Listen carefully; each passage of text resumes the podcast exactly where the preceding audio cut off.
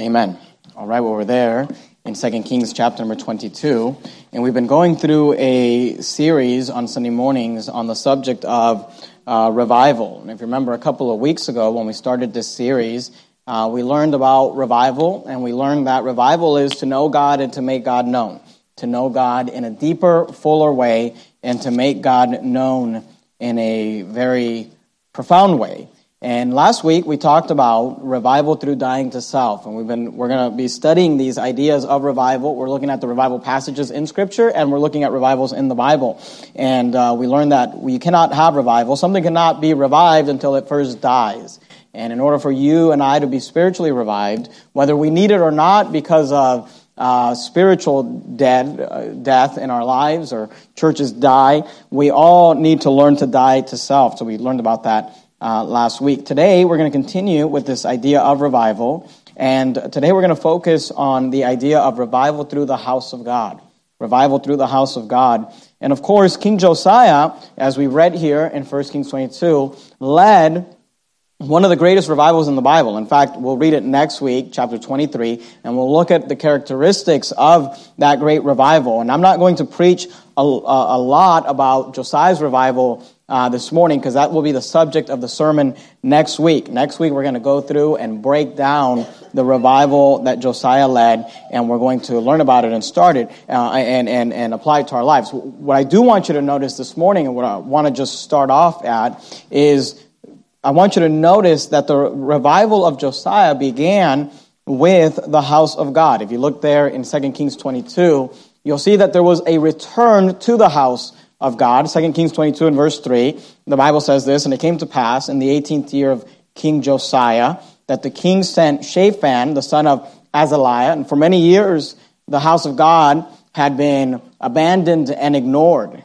And here we have this King Josiah, who he sent Shaphan, the son of Azaliah, the son of Meshullam, the scribe, notice, to the house of the Lord. And we see that the revival that Josiah led really began with a return to the house of God. And I thought that was fitting since for the last few months we've been in lockdown and we've not been able to meet in the way that we'd like to meet. And we're really experiencing a return back to the house of God. And, um, you know, I'm glad that Verity Baptist Church is getting back to the house of God. And because of the fact that this is where revival will begin. Revival begins with the house of God. You'll notice that there was a return to the house of God, but it was more than just returning to the house of God. There was also a repairing of the house of God. If you look at the last word there in verse 3, it says, saying, notice verse 4, go up to Hilkiah, the high priest, that he may sum up the silver which is brought into the house of the Lord, which the keepers of the door have gathered of the people, and let them deliver it into the hands of the doers of the work that have the oversight of the house of the Lord, and let them give it to the doers of the work which is in the house of the Lord to repair the breaches. The word breaches means the breaking apart of the house unto the carpenters and builders and masons to buy timber and hewn stone to repair the house. I want you to notice that when Josiah led a revival, they not only returned to the house of God, but they also began to repair the house of God. Now, I'd like you to go with me, if you would, to the New Testament book of 1 Timothy, 1 Timothy chapter number 3. In the New Testament, if you find all the T books, they're all clustered together 1st, 2nd Thessalonians, 1st, 2nd Timothy, and Titus. Go to 1 Timothy chapter 3. And let me say this. Here in Josiah, we, we see that they physically returned and that they physically repaired the house itself. The temple of God was in disarray and they began to repair the house of God. But I want you to understand that for us, this has a spiritual application because see today the house of god is not a building. In the old testament the house of god started as a tabernacle as a tent that was set apart uh, for meeting with the lord and then eventually it turned into the temple that solomon built and it was a building a beautiful building that was set apart for the meeting uh, uh, for god's people to meet with god.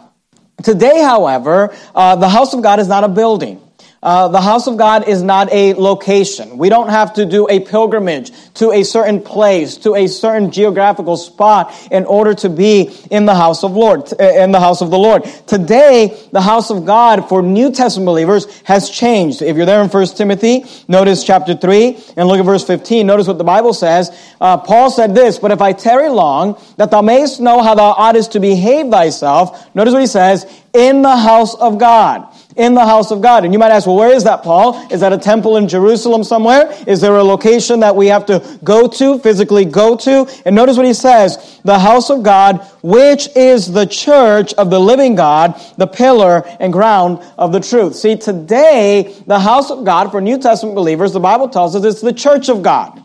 And the church is, is the gathering together of believers. The church, and we'll look at that here in a minute from uh, the scriptures. Keep your place there in 1 Timothy if you would. Put a ribbon or a bookmark or a bulletin or something there. We're going to leave it and we're going to come back to it. But if you would go with me to the book of Ephesians in the New Testament. You have Matthew, Mark, Luke, John, Acts, Romans, 1st, 2nd Corinthians, Galatians, Ephesians. Keep your place in 1 Timothy and go to Ephesians. Today the house of God is the church of God, which again is not a building.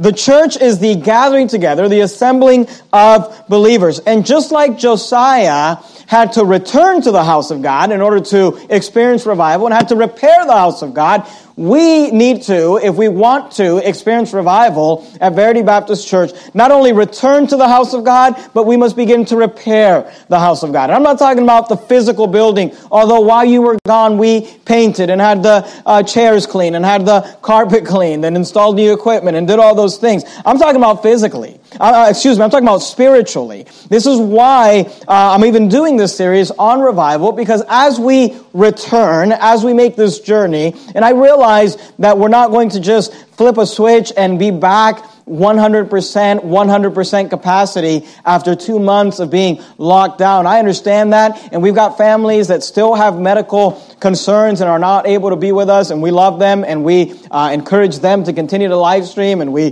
look forward to the day when they can return and be part of the congregation. I realize that we weren't just going to flip a switch and, and, and be back 100%, where it's going to take time, weeks, maybe months to get us back uh, to where we were. But I'm telling you this, as we continue this process of returning to the house of God, I don't want us just to return to the house of God. I want to repair the house of God. Spiritually speaking, I want to begin to repair the breaches, the damage, the broken up that may have happened over the last uh, couple of uh, months during uh, this lockdown. And I want you to notice that it all begins, revival begins with the house of God. Now, there's a reason for that. Why is it you might say, that uh, you need the house of God for revival. You know, can I be revived all on my own? Can I just spiritually be on fire for God? Do I really need to be uh, a part of a church or part of a local assembly? And I'm not preaching on the doctrine of church necessarily today, although the Bible teaches us, and you've heard me say this, that Jesus died for the church. The, Jesus uh, uh, uh is the head of the church. Jesus builds the church. God gave us the institution of a local church, and God wants every believer to be a part of that. But today we're answering the question, why revival through the house of God? Why do I need the house of God in order to experience revival? And I want to give you three thoughts this morning in regards to that. I encourage you to write these down on the back of your chorus of the week. There's a place for you to write down some notes. And the first point is this. The house of God is required for revival, or the house of God can bring revival because of, here's point number one, the sermons you hear in the house of God because of the sermons you hear in church. Because we've already established that the house of God is the church of the living God, the pillar and ground of the truth. And see, one of the purposes for having church is that you will come here and through the preaching of the word of God, your life will be cleansed. Now, on Wednesday night, we, I preached through the book of Ephesians, uh, through Ephesians chapter 5, and we focused on the idea of husbands and wives. But at the end, I shared with you that Paul's uh, little uh, uh, uh, uh dialogue there in regards to marriage was actually him teaching about the relationship between Christ and his church. And I want you to notice again this morning, if you would, that one of the reasons that God gave us a church, that Jesus gave us a church, was for cleansing. Ephesians 5, look at verse 25. Husbands, love your wives. Even as, notice the subject, Christ also loved the church and gave himself for it. Remember, Jesus is the head of the church. Jesus died for the church. Jesus builds the church. Notice verse 26 that he, talking about Jesus, might sanctify and cleanse it. Now, what's the church? It's not the building, it's you, it's me is as we come together collectively, assemble together, we make up the, the local New Testament church here in, in, in, in, you know, that's called Verity Baptist Church. And the purpose that we do, one of the reasons is that He, the Lord Jesus Christ, might sanctify and cleanse it. You say, well, how is it that Jesus is going to sanctify, to make pure, to separate, and to cleanse the church? How does he do it? Notice, with the washing of the water by the word. See, it is through the preaching of the Word of God that God sanctifies, that Jesus sanctifies and cleanses the church, that He might present it to Himself a glorious church, not having spot or wrinkle or any such thing. Notice, but that it should be holy and without blemish. God desires a people that are peculiar, that are separated, that are holy and without blemish. And God wants to do that. You say, how's He going to do it? By the washing of the water by the Word. How's He going to do that? Through the house of God through the preaching of the Word of God. This is why in John 17, 17, the Bible says, sanctify them through thy word. Thy word is truth. The word of God is what's going to sanctify, it's what's going to cleanse you. Now, if you kept your place there in 1 Timothy, go, go to 2 Timothy if you would, uh, and keep your finger there in Ephesians if you would. And I apologize. Keep your place right there in Ephesians. I want you to have your place in two places, Ephesians and in 1st or 2 Timothy. Go to 2 Timothy chapter 4. Keep your place in Ephesians. We're going to go back and forth just a little bit. 2 Timothy chapter number 4. Sanctify them through thy truth. Thy word is truth. God wants to sanctify you. God wants to cleanse you through his word. So when we come to church, we take the word of God and we wash you with the word. 2 Timothy chapter 4, look at verse 2. 2 Timothy 4 2. Here we have Paul giving instructions to a young pastor by the name of Timothy, and he tells him, Timothy, here's what you need to do. Preach the word. Preach the word. He says, be instant in season, out of season. What does that mean? He says, I want you to preach the word, whether it's popular or not, whether it's in season or not. Whether people like it or not, he says, preach the word, be instant in season, out of season. And he says, here's how you should be doing it. Reprove, rebuke, exhort with all long suffering and doctrine. He says, look, your job, Timothy, and my job as a pastor is to stand up here week after week and to take the word of God, to preach the word, and to do that by teaching you doctrine, by having to reprove, by having to rebuke, by having to exhort and encourage you uh, to do it whether it's in season or out of season, you say, why? That Christ might sanctify and cleanse you through the washing of the water of the word. Sometimes people come to church and they'll think, you know, especially new believers, and I've had this conversation a lot. People will come to church, or maybe not even necessarily new believers, just Christians that maybe haven't been a part of a church like Verity Baptist Church, because you may not know this, and if you're new, you, you, you don't know that. Maybe you'll know it by the end of the service today. When you come to Verity Baptist Church, we give you the Word of God in heavy doses. I mean, this is not the kind of place where we read a verse and then, you know, we tell a story and I tell a few jokes and we tell a poem and, and then we, we go on our, you know, take three offerings and go on our merry way. We uh, go, we, we, we dig into the Word of God. Uh, we give you the Word of God. You say, why do you do that? Because my job is to preach the Word. Now, I'll give you illustrations and I'll give you stories and I'll give you uh, thoughts, but my primary purpose of us gathering together right now is for me to preach the Word. Why? That you might be sanctified and cleansed. That you might be washed by the word. And sometimes people will come to church like this and say, man, whenever I come here, I feel so dirty. I mean, I just feel, I feel like, I feel like, you know, it's just everything I'm doing is wrong. You know, and I've, my wife and I have had this conversation a hundred times. And, and I've had this conversation. I've thought this myself, you know, at times in my life. And I remember I had a pastor one day who told me, you know, the reason for that, the reason when people come to church where we're preaching the word of God, the reason you feel like, ah, just am I doing everything wrong? I feel so dirty. He says, you know, it, it's like if you were to take a rock, just a dirty rock, and place it in, in, in a stream of water and allowed water to just rush over that rock. You know, initially that water is going to just begin to remove all of the dirt and the filth and the grime. And if you look downstream, you're going to see a bunch of dirt coming off that rock and think, man, was all, all that was on me? And that's really how it is when you first come to church like this. You know, we, you show up for here, we sing some songs, and then Pastor Jimenez, he grabs the, the pressure washer of the Word of God, you know, and we just begin to, you know, wash that dirt off of you. Sanctify and cleanse that dirt off of you, and you, you look behind you, you're like, man, all that was on me. You take that rock and you put it on a stream of water. It'll initially begin to cleanse it. You know, eventually just begin to smooth it out. Sometimes, you know, we, we get all that initial grime off, then we start smoothing you out as a believer, helping you mature in your Christian faith. But look, you say, well, what, what do I need church? Because look, you're not going to get the preaching you need. You're not going to get the messages about marriage, about child rearing, about your finances, about your, your inner heart condition, bitterness, pride, angry. You're just not going to get it from the world. They're just not going to give it to you at the public school. Sesame Street's not going to give it to you. Uh, uh, you know, your job's not going to give it to you. You need a church. You need to be able to come to a place where sermons are brought forth out of the Word of God and they're meant to cleanse you. They're meant to help you. They're meant to help you grow. Go to the book of Acts if you would. Acts chapter number 20. Matthew, Mark, Luke, John, Acts chapter number 20. Acts chapter number 20. The house of God will cleanse you, and you will be cleansed through the preaching of the Word of God. Say, ah, I like, I like to go to a church where I just feel uh, edified. Encouraged. You know, people feel, ah, I like that liberal church down the street.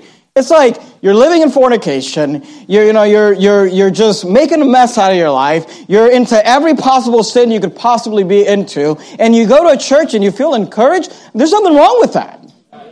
You're supposed to be cleansed by the word of God. You say, why is that? It's because, you know, they're bringing out the little squirt gun of God's word if they even have God's word, you know, and squirting you with it, you're like, oh, that feels nice.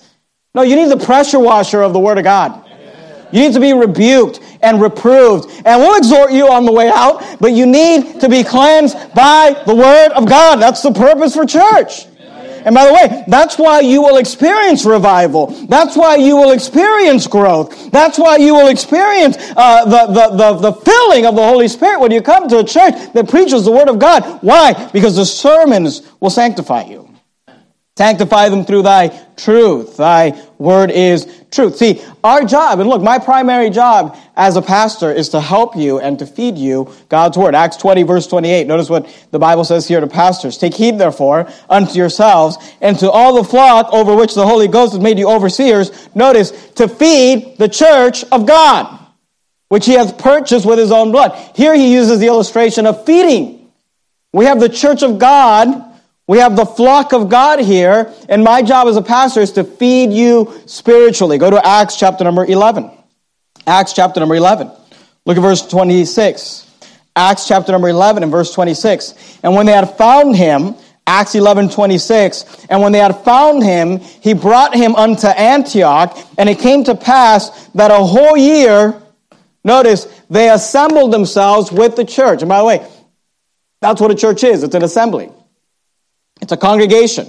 They assembled themselves with the church and did what? Notice, and taught much people, and the disciples were called Christians first in Antioch. They taught believers, they taught much people, and by the way, it had an effect on their lives. It had such an effect on their lives that actually after assembling with the church for a year and being taught the Word of God, being cleansed with the pressure washer of the Word of God, the outside community began to take notice and the disciples were called Christians first in Antioch.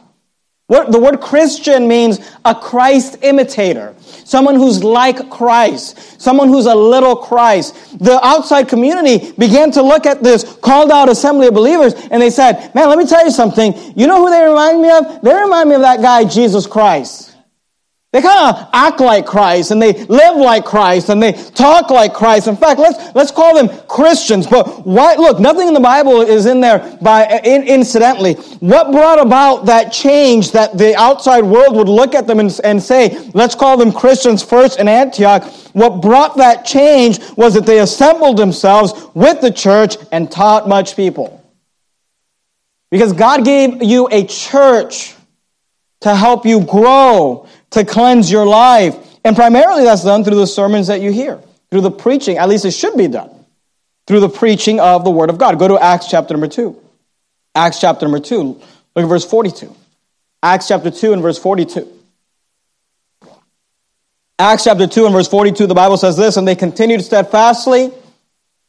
They continued steadfastly. Those three words, they continued steadfastly. That, that's our discipleship goal at Verity Baptist Church.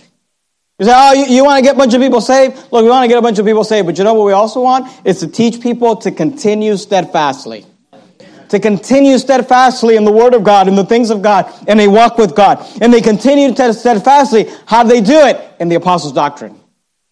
See, it, it happened through the teaching.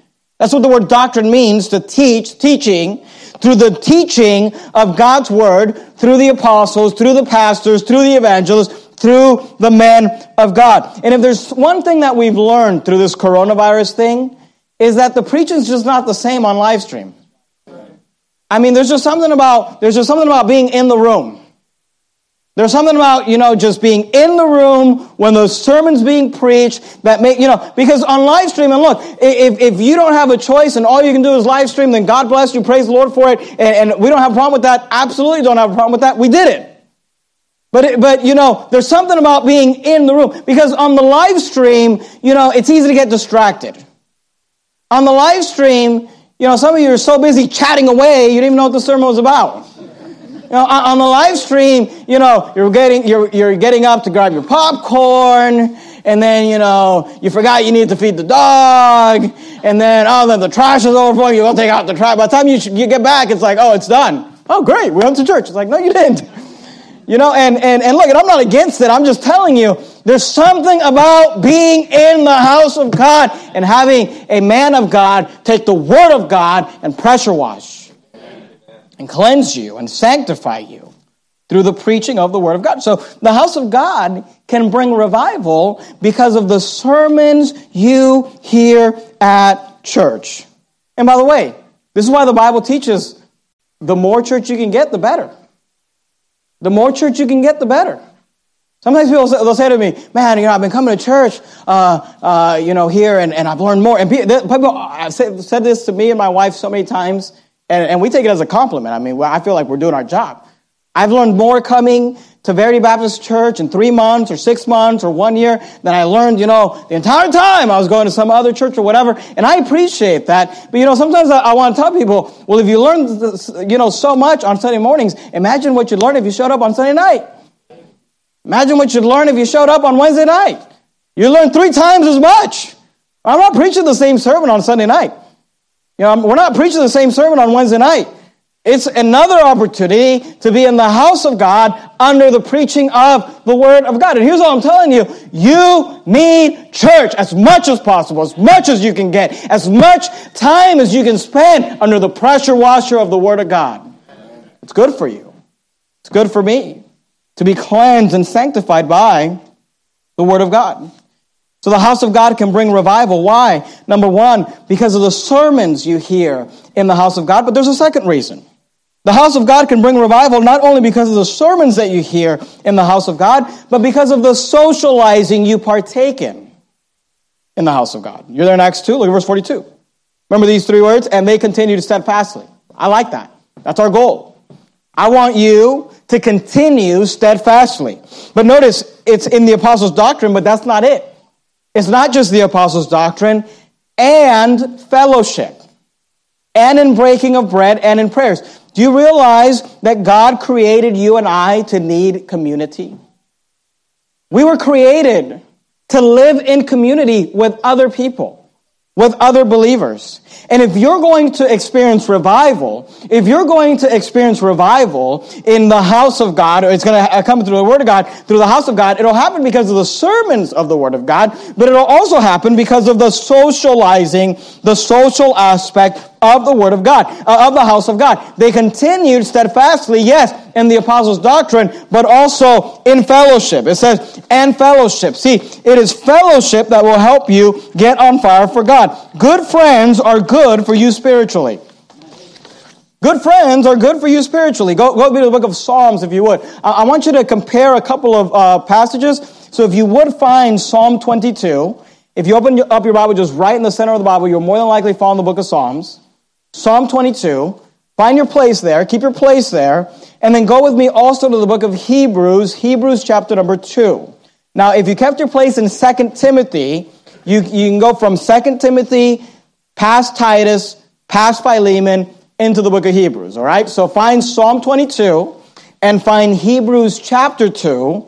If you have your place in 2 Timothy, you have Titus, Philemon, Hebrews. Now, when you get to Hebrews, you can lose your place in 2 Timothy and just keep your finger there in Hebrews, all right? I want you to be able to go flip back and forth between Psalm 22 and Hebrews chapter number 2.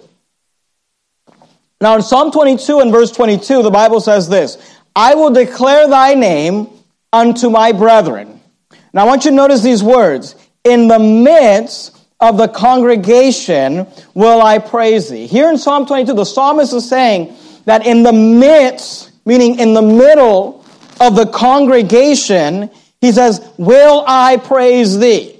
Now, that's what we were doing just a minute ago when we were singing How Great Thou Art. If you were singing in the midst of the congregation, you were praising God. The psalmist said, In the midst of the congregations, will I praise thee. Now keep your finger there in Psalm 22. I want you to notice Hebrews chapter 2. In Hebrews chapter 2 and verse 12, this psalm is being quoted. The writer of Hebrews is quoting Psalm 22. I want you to notice how he quotes it. Psalm 22, verse 12, saying, I will declare thy name unto my brethren. Notice, in the midst of the church will I sing praise unto thee. So in Psalm 22, he said, in the midst of the congregation. In Hebrews 2.12, he says in the midst of the church. You say, oh, is that a contradiction? No. The word church and the word co- uh, congregation is being used interchangeably because they mean the same thing. A church is an assembly. It is a congregation. It is a congregating of believers. That's what a church is. See, there is a social aspect to the house of God. Look, if there's another thing we learned during the coronavirus, it, we learned one thing, the preaching's not the same on live stream as it is in person. But you know what we learned? We also learned this, that there's more to church than just preaching. I mean, there's way more to church than just preaching. I mean, just you know, oh, I can I can catch the live stream on uh, uh, on uh, online. Yeah, you can, but there's way more to church than just listening to preaching. There is a social aspect to church because of the fact that church is a congregation. Uh, go uh, keep your place there. Keep your finger in Hebrews. Go back to Psalms. From Psalms, go to the book of Proverbs, Proverbs 27. Keep your place in Hebrews, and from Psalms, go to Proverbs 27. See, you need good friends. Good friends will help you stay connected. Good friends will help you experience revival. Proverbs 27, verse 17, very well known verse, you know it. Proverbs 27, 17, the Bible says this Iron sharpeneth iron. Iron sharpeneth iron. The same way that you want to, if you're going to take a sword or some sort of a blade and you want to sharpen it, the way you do it is you take another piece of iron and you, and you, and you rub them together and, and, and they'll sharpen each other. He says, iron sharpeneth iron, and he's using that as an illustration. He says, so, meaning in the same way, a man sharpeneth the countenance of his friends. See, you need good friends to keep you, uh, uh, to, to help you be spiritual. God created you to need community, and then God instituted a place called the local church where you can gather together with other believers. Why? Because iron sharpeneth iron, so a man sharpeneth the countenance of his friends. Go to book of Ecclesiastes. Ecclesiastes chapter 4. You're there in Proverbs, just flip over to the book of Ecclesiastes, Ecclesiastes chapter 4. See, the Bible teaches us this. It, the, the teaching in Scripture in regards to community is this that we are better together. We do better together.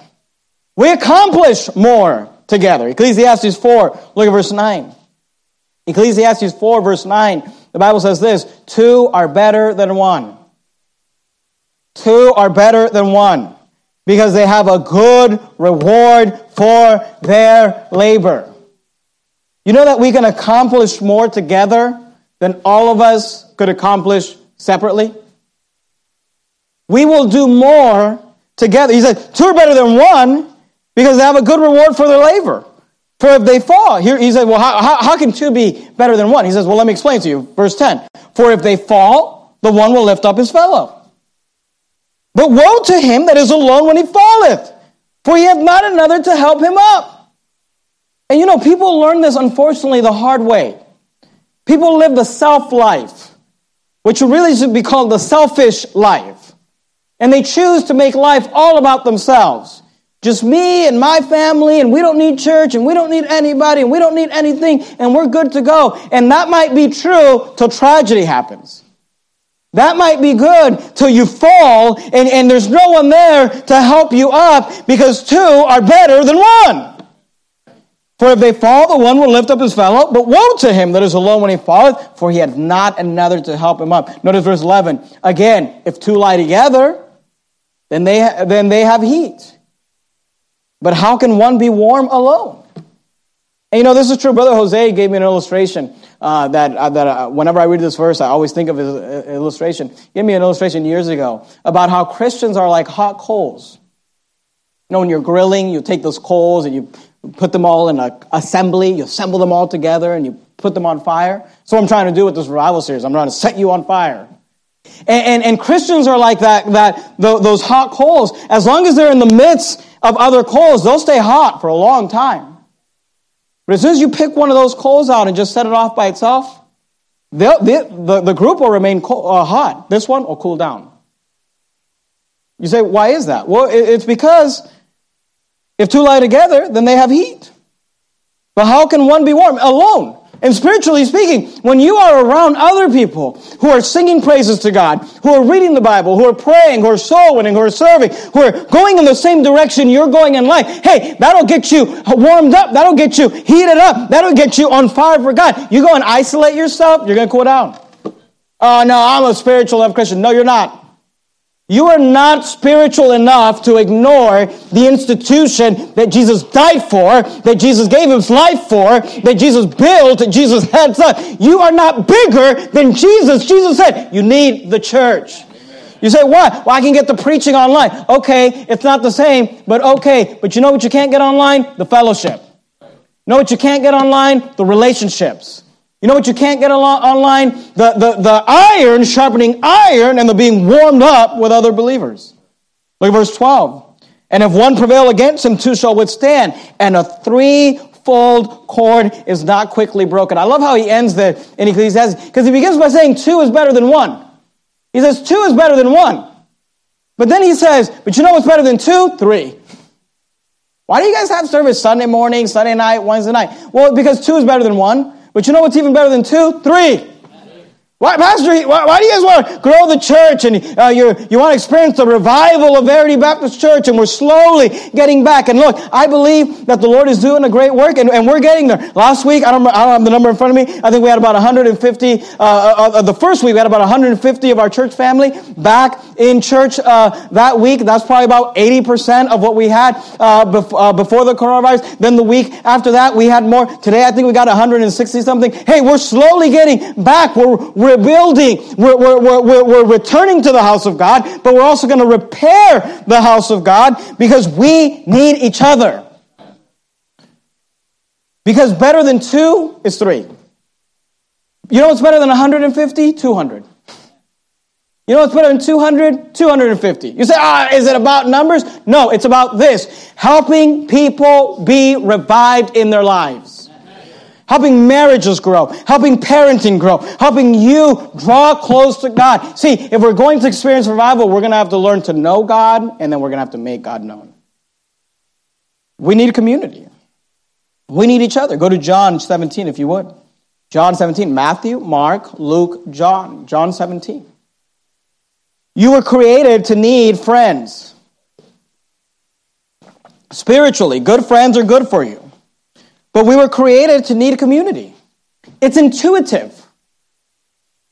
This is why things like social media have blown up.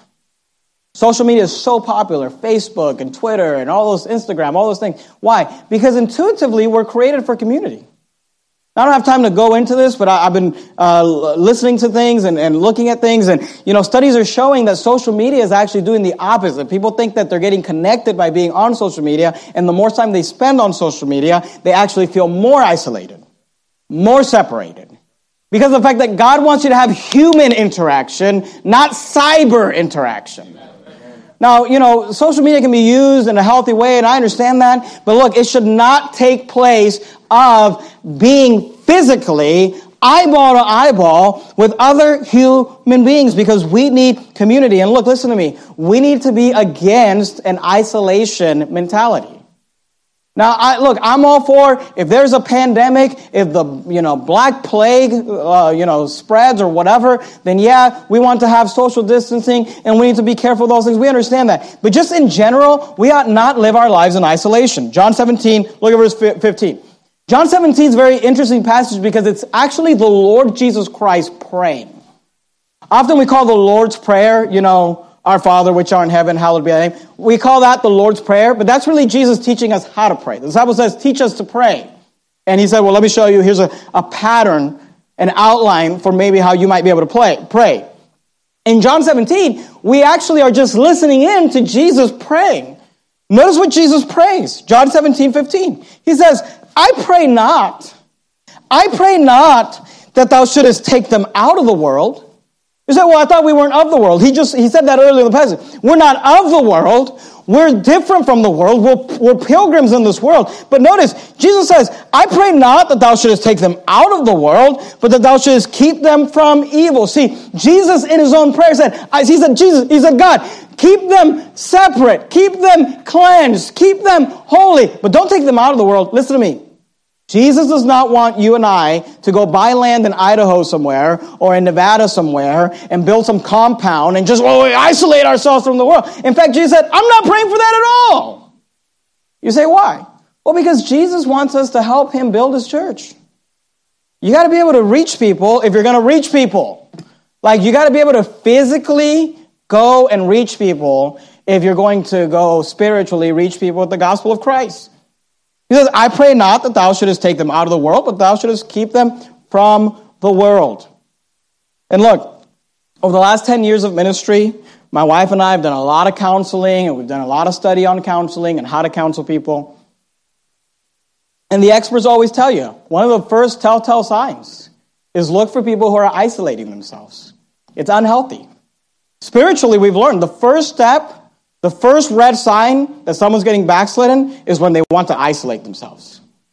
Ah, I don't want to spend time with people.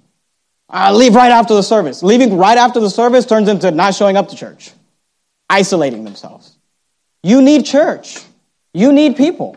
There's the reason why during this pandemic there's so much mental health issues and suicide and depression is why? Because that's one of the first signs. Isolation is unhealthy for everyone physically, mentally, emotionally, but it's also unhealthy spiritually.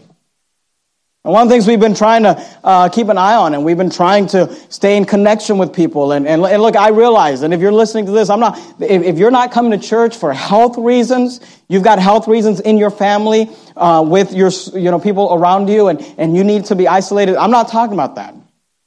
But when you can come to church and you choose not to come to church because you just want to be isolated, that's the first sign that your heart is getting backslidden. And today we have movements that want to praise isolation. You know, this is why I, am not for this homestead movement.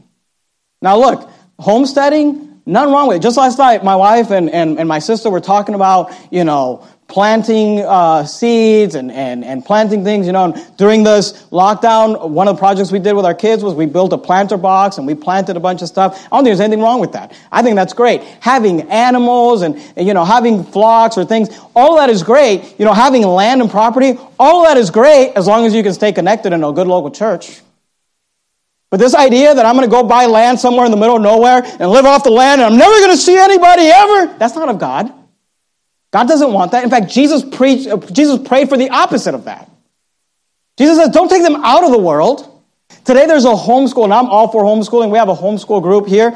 There's a homeschool movement that's just all about isolating yourself. Just our family, no one else. They stop going to church, they do home church. and they, they don't they never allow their family to be around anyone or with anyone. You know, just newsflash, that's how you raise a bunch of freaks. Okay? People say, oh, homeschool kids are, are, are, are weird. Well, number one, public school kids are weird. two, number two, the homeschool kids that are weird are the ones that are being isolated by their parents. You know, my, my kids are like overly socialized in a place like this. It's like you're spending too much time with, with your friend. You know, Sunday morning, Sunday night, Wednesday night, Saturday soul winning, this event, that event, you know, this field trip, that field trip. Hey, I'm here to tell you something. Isolation is not of God. God doesn't want you to isolate yourself because you'll grow cold all on your own. You need community. I pray not that thou shouldest take them out of the world, but that thou shouldest keep them from the evil. So look, I, look, and I, please understand this. I, you, you, say I want land and I want uh, you know chickens and I want. Hey, praise the Lord for it. I don't. There's nothing wrong with that. But make sure you can go to church. Make sure you can be around people. Make sure you can walk up to someone and ask them, Do you know for sure if you died today, are you on your way to heaven? And if you're just too far from society to do that, then you're too far. God doesn't want you isolating yourself. God wants you to be part of the body of Christ. Go to 1 Corinthians chapter 12. 1 Corinthians chapter 12. John, Acts, Romans, 1 Corinthians. 1 Corinthians chapter 12. These people are like, oh, I'm going to go out and live in the middle of nowhere and live off the land. Where are you going to go to church? Oh, we're not. That's look. Jesus wants you in church. We'll live stream. That's not good enough. You know, for, for a month or whatever, two months during an emergency, maybe. I mean, even that will take its toll. Even that will uh, allow good Christians to get backslidden. But God wants you to be part of a spiritual community. He created you to need community. 1 Corinthians chapter 12. Look at verse 24. He's talking about the church, using the illustration of the church as a body, as body parts that come together to make up a body. Notice, for our comely parts have no need, but God hath tempered the body together. That word tempered means to mix. To, to the idea is like if you take clay and you mix it together into a proper consistency to bring to a proper, suitable, desirable state by blending or mixing.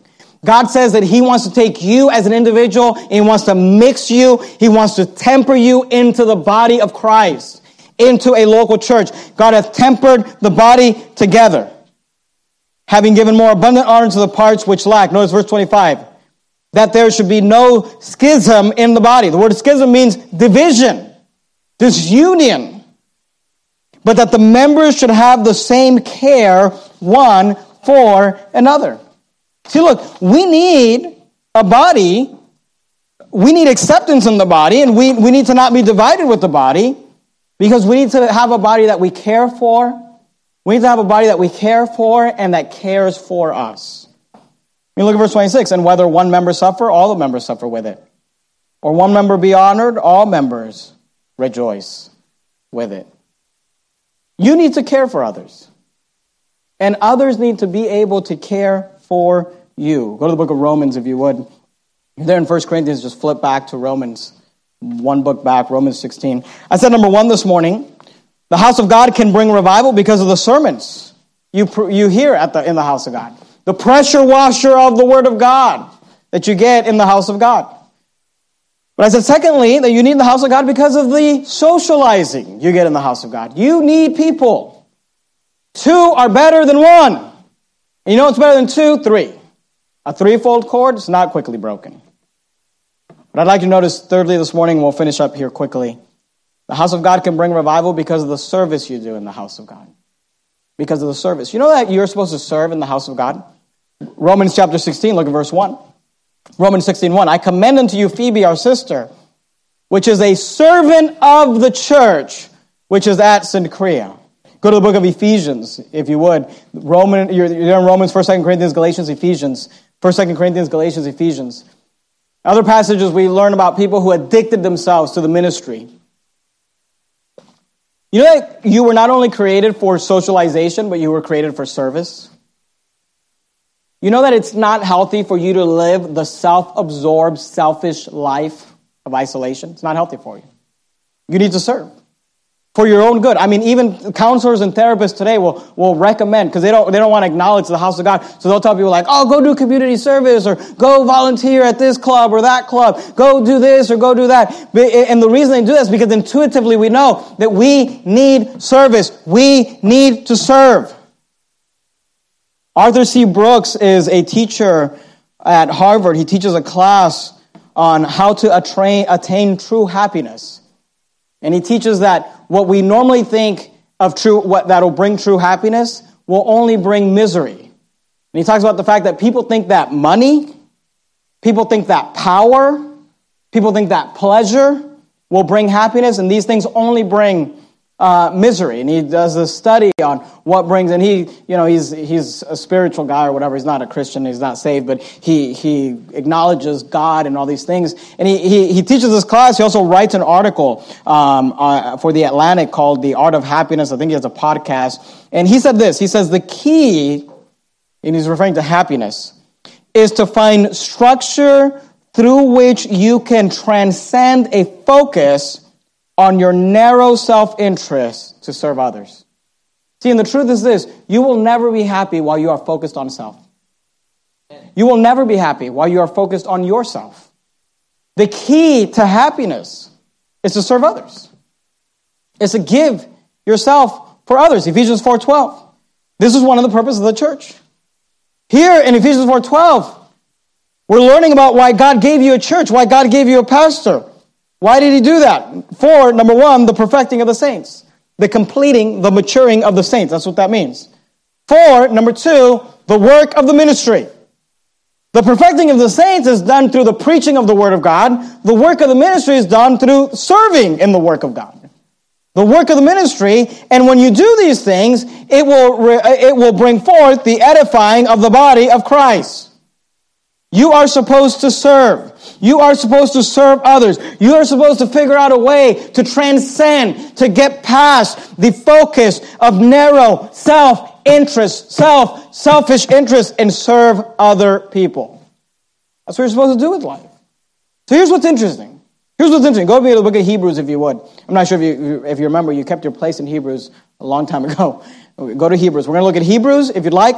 Hebrews chapter 10, Acts chapter 20. We're going to look at two verses, we'll be done. And now I'm going to explain these verses, so it's going to be a while, all right? So don't get too excited. But Hebrews 10, Acts 20. You know what's interesting? Intuitively, we know this that we need help.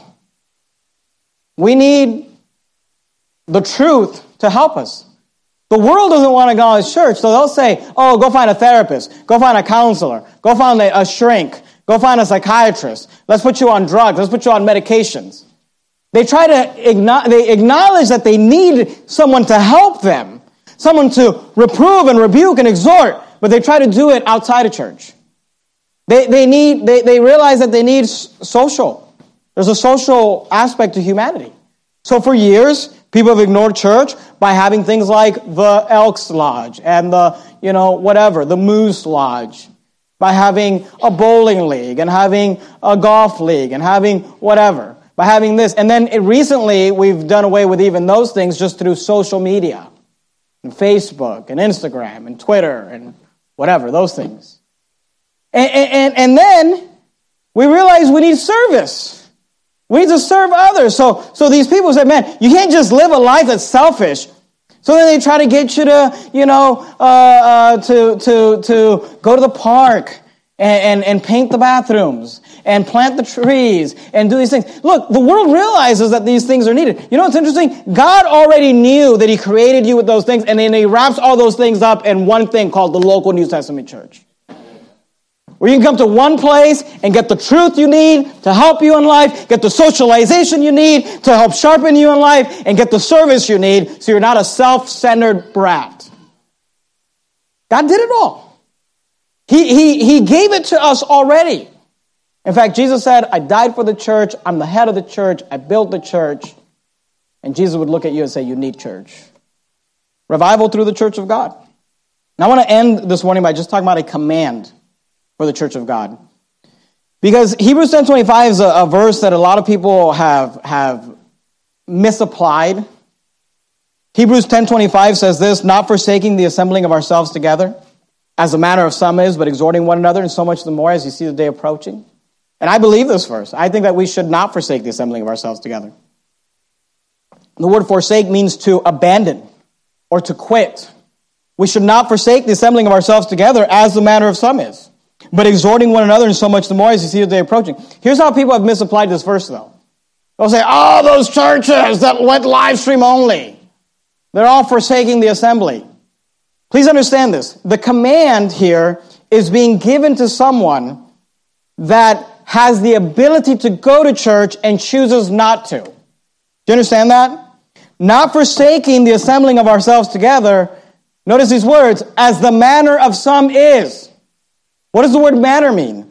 It means a custom or a habit.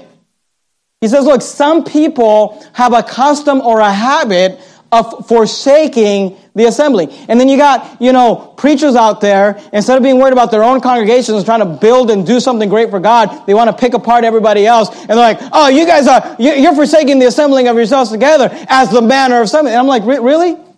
We, we have a custom, we have a habit of just shutting down church, you know, for three months at a time during a pandemic. That doesn't apply to this. Do you understand that? This verse is talking about people who can go to church and choose not to. Understand this.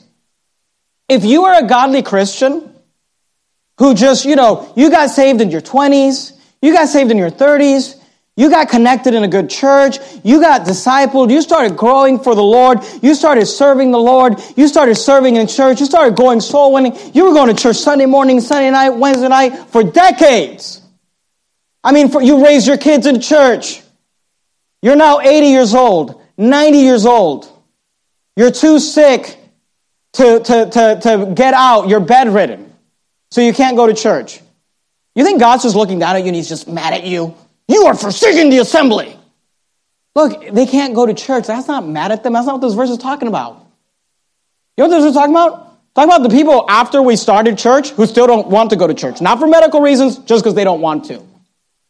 Not forsaking the assembling of yourselves. You think God's mad at someone? I mean, you know, God has blessed churches like Verity Baptist Church. God has blessed Verity Baptist Church and churches like Verity Baptist Church with our live stream, with our online, reaching people all over the world. We're getting emails all the time. People telling us they got saved watching this video, that video, this documentary, that documentary. You think you live in some country in Africa where there's no good church that's, I mean, not like Americans like to say there's no good church in my area and they just don't want to drive 40 minutes to a church?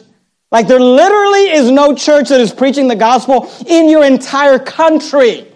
You got saved watching a documentary online. And there's no place for you to You think God's mad at those people? Because they're live streaming? They don't have a choice. Not forsaking the assembling of yourselves together. It's not talking about when you say, oh, Pastor, were we backslidden during three months? You didn't have a choice. Now, if you want to put it on me and say that I sinned or whatever, if that makes you feel better, do that. I'll stand before God. I'm confident in what I believe. But if you didn't have a choice, that's not talking about you. You don't have a manner. You know who have a manner of? They have a manner of skipping church to go hiking, to go camping, to go fishing. Not forsaking the assembling of ourselves together, as the manner of some is, is referring to people who can go to church and choose not to. God is telling them, You are sinning. You are breaking a command. God commands you to go to church. You say, why? Because God realizes you need church. Notice he says, not forsaking the assembling of ourselves together as the manner of some is. He says, but exhorting one another. Because we need each other. Because we need community. But exhorting one another, and then he says, and so much the more. As you see the day approaching. I want you to notice that there's a command to be part of a local church, but this is not referring to. Now, if you go move, you go from a good church and you go move in the middle of somewhere where you can't go to church, yeah, you're sinning.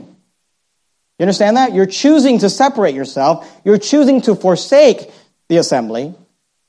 But if you find yourself in a state where you can't go to church, so you're live streaming, God's not mad at you for that. Not forsaking the assembling of ourselves together is talking about people who can go to church and choose not to. Go to Acts 20, verse 18. We'll finish up. Acts 20, verse 18. In September, we'll be celebrating 10 years here at Verity Baptist Church. 10 years ago, my wife and I started this church in our living room. Some of you have been with us for a long time. Some of you have been with us since we were in the house. My family, of course, has been with us since day one. Brother Ray and Miss Denise have been with us literally since day one. And it's been 10 years. It's been a great ride. I'm looking forward to the next 10 years. You know, I was thinking this week, something my wife and I used to do in the early days when we first started. Because when you first start, you know, you don't have a lot of mature Christians. And of course, we had some mature Christians that started with us. But when you start reaching people, you have a lot of new Christians, baby Christians, people who don't have uh, habits, good spiritual habits. Something we used to do in the early days, we would do a church attendance challenge. And once every six months or once a year in the early years, I'd stand up and I'd preach a sermon about the importance of church, kind of like I'm doing right now. the importance of church and why you need church and why God wants you in church. And then we put out the church attendance challenge. And we would tell this brand new small church, we'd say, if you commit to come to all the services Sunday morning, Sunday night, Wednesday night for the entire month of June, we're going to take everyone who does, gets the challenge, we're going to take you out to pizza on this night and whatever, you know. And I'm not going to do that, all right? I think our church is a little more mature than that. We've matured a little bit. But you know what? I'm not going to bribe you with pizza, but I am going to give you church attendance challenge. You've been on lockdown for a couple of months. June is coming. Starting tomorrow, I want to challenge you be in church Sunday morning, Sunday night, Wednesday night in the month of June. For all the complaining and harping you did on social media about your First Amendment rights, you think you to show up to church once you can. Acts 20, verse 18, and when they were come to him, he said unto them, Ye know from the first day that I came into Asia, what manner, you see the word manner? Habit, custom, what manner I have been with you at all seasons. You know, I want to challenge you. Make church a priority. Be here Sunday morning. You say, I, I, I, don't, I can't, you know, I'm too new. Uh, Sunday morning, Sunday night, Wednesday night, man, that, that's bit too much for me. Okay, you know what? Then why don't you just commit, be here every Sunday morning in the month of June? Don't miss any. I understand medical reasons and things. I, I get that. I'm not talking about that. I'm saying if you can be here, be here. You say, well, I was already coming on Sunday night. Then don't backslide. Get back to Sunday morning, Sunday night. Why don't you decide right now? I'm be here every Sunday morning, every Sunday night in the month of June. You say, I was already coming to all three services. Don't, then don't do less. You know what's, you know, two is better than one. You know what's better than two? Three.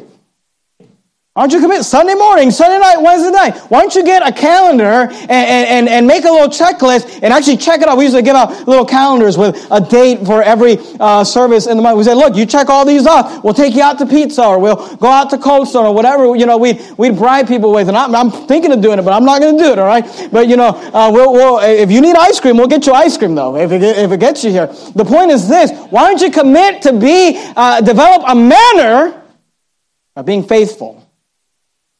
Or you can say, like Paul, you know what manner I have been with you at all seasons. Even hunting season? Even hunting season. Even football season? Even football season. You know they're bringing basketball back? Even basketball season. At all seasons. Commit to be faithful to the house of God because it's the only way, it's the only way that you can be right with God and that you can experience revival. Because revival requires the house of God. Let's bow our heads and have a word of prayer. Heavenly Father, Lord, we thank you for the fact that you have given us a great church. And not, not because of the pastor, but because of these great people who are faithful, who do serve, who give of their lives and of their time. These people, Lord, I, I Lord, I, I pray that you would teach a lesson to these accusers, these so called preachers who are accusing churches like Verity Baptist Church, Lord, not, not for my sake, but for the sake of these people. These people have been chomping at the bits to get back to church. They're not backslidden. They're not forsaking the assembling because they're not right with God. Lord, I, I pray, I realize that this church has some enemies. There are some people who would love to see us fail. Lord, I pray that this church would live up to its name. Father, I pray that this church would not only come back, that it would come back with a vengeance. That we would come back right with you and revived by you and ready to make you known. Lord, I pray that you would help us to make church a priority. To not decide we're going to go to church when we can make it, but to say, you know what, I'm making a priority of the house of God. I need the sermons. I need the social aspect. I need to serve. Thank you, Lord. Thank you for giving us a church. Thank you for meeting the needs that you've put in our hearts. In the matchless name of Christ, we pray. Amen.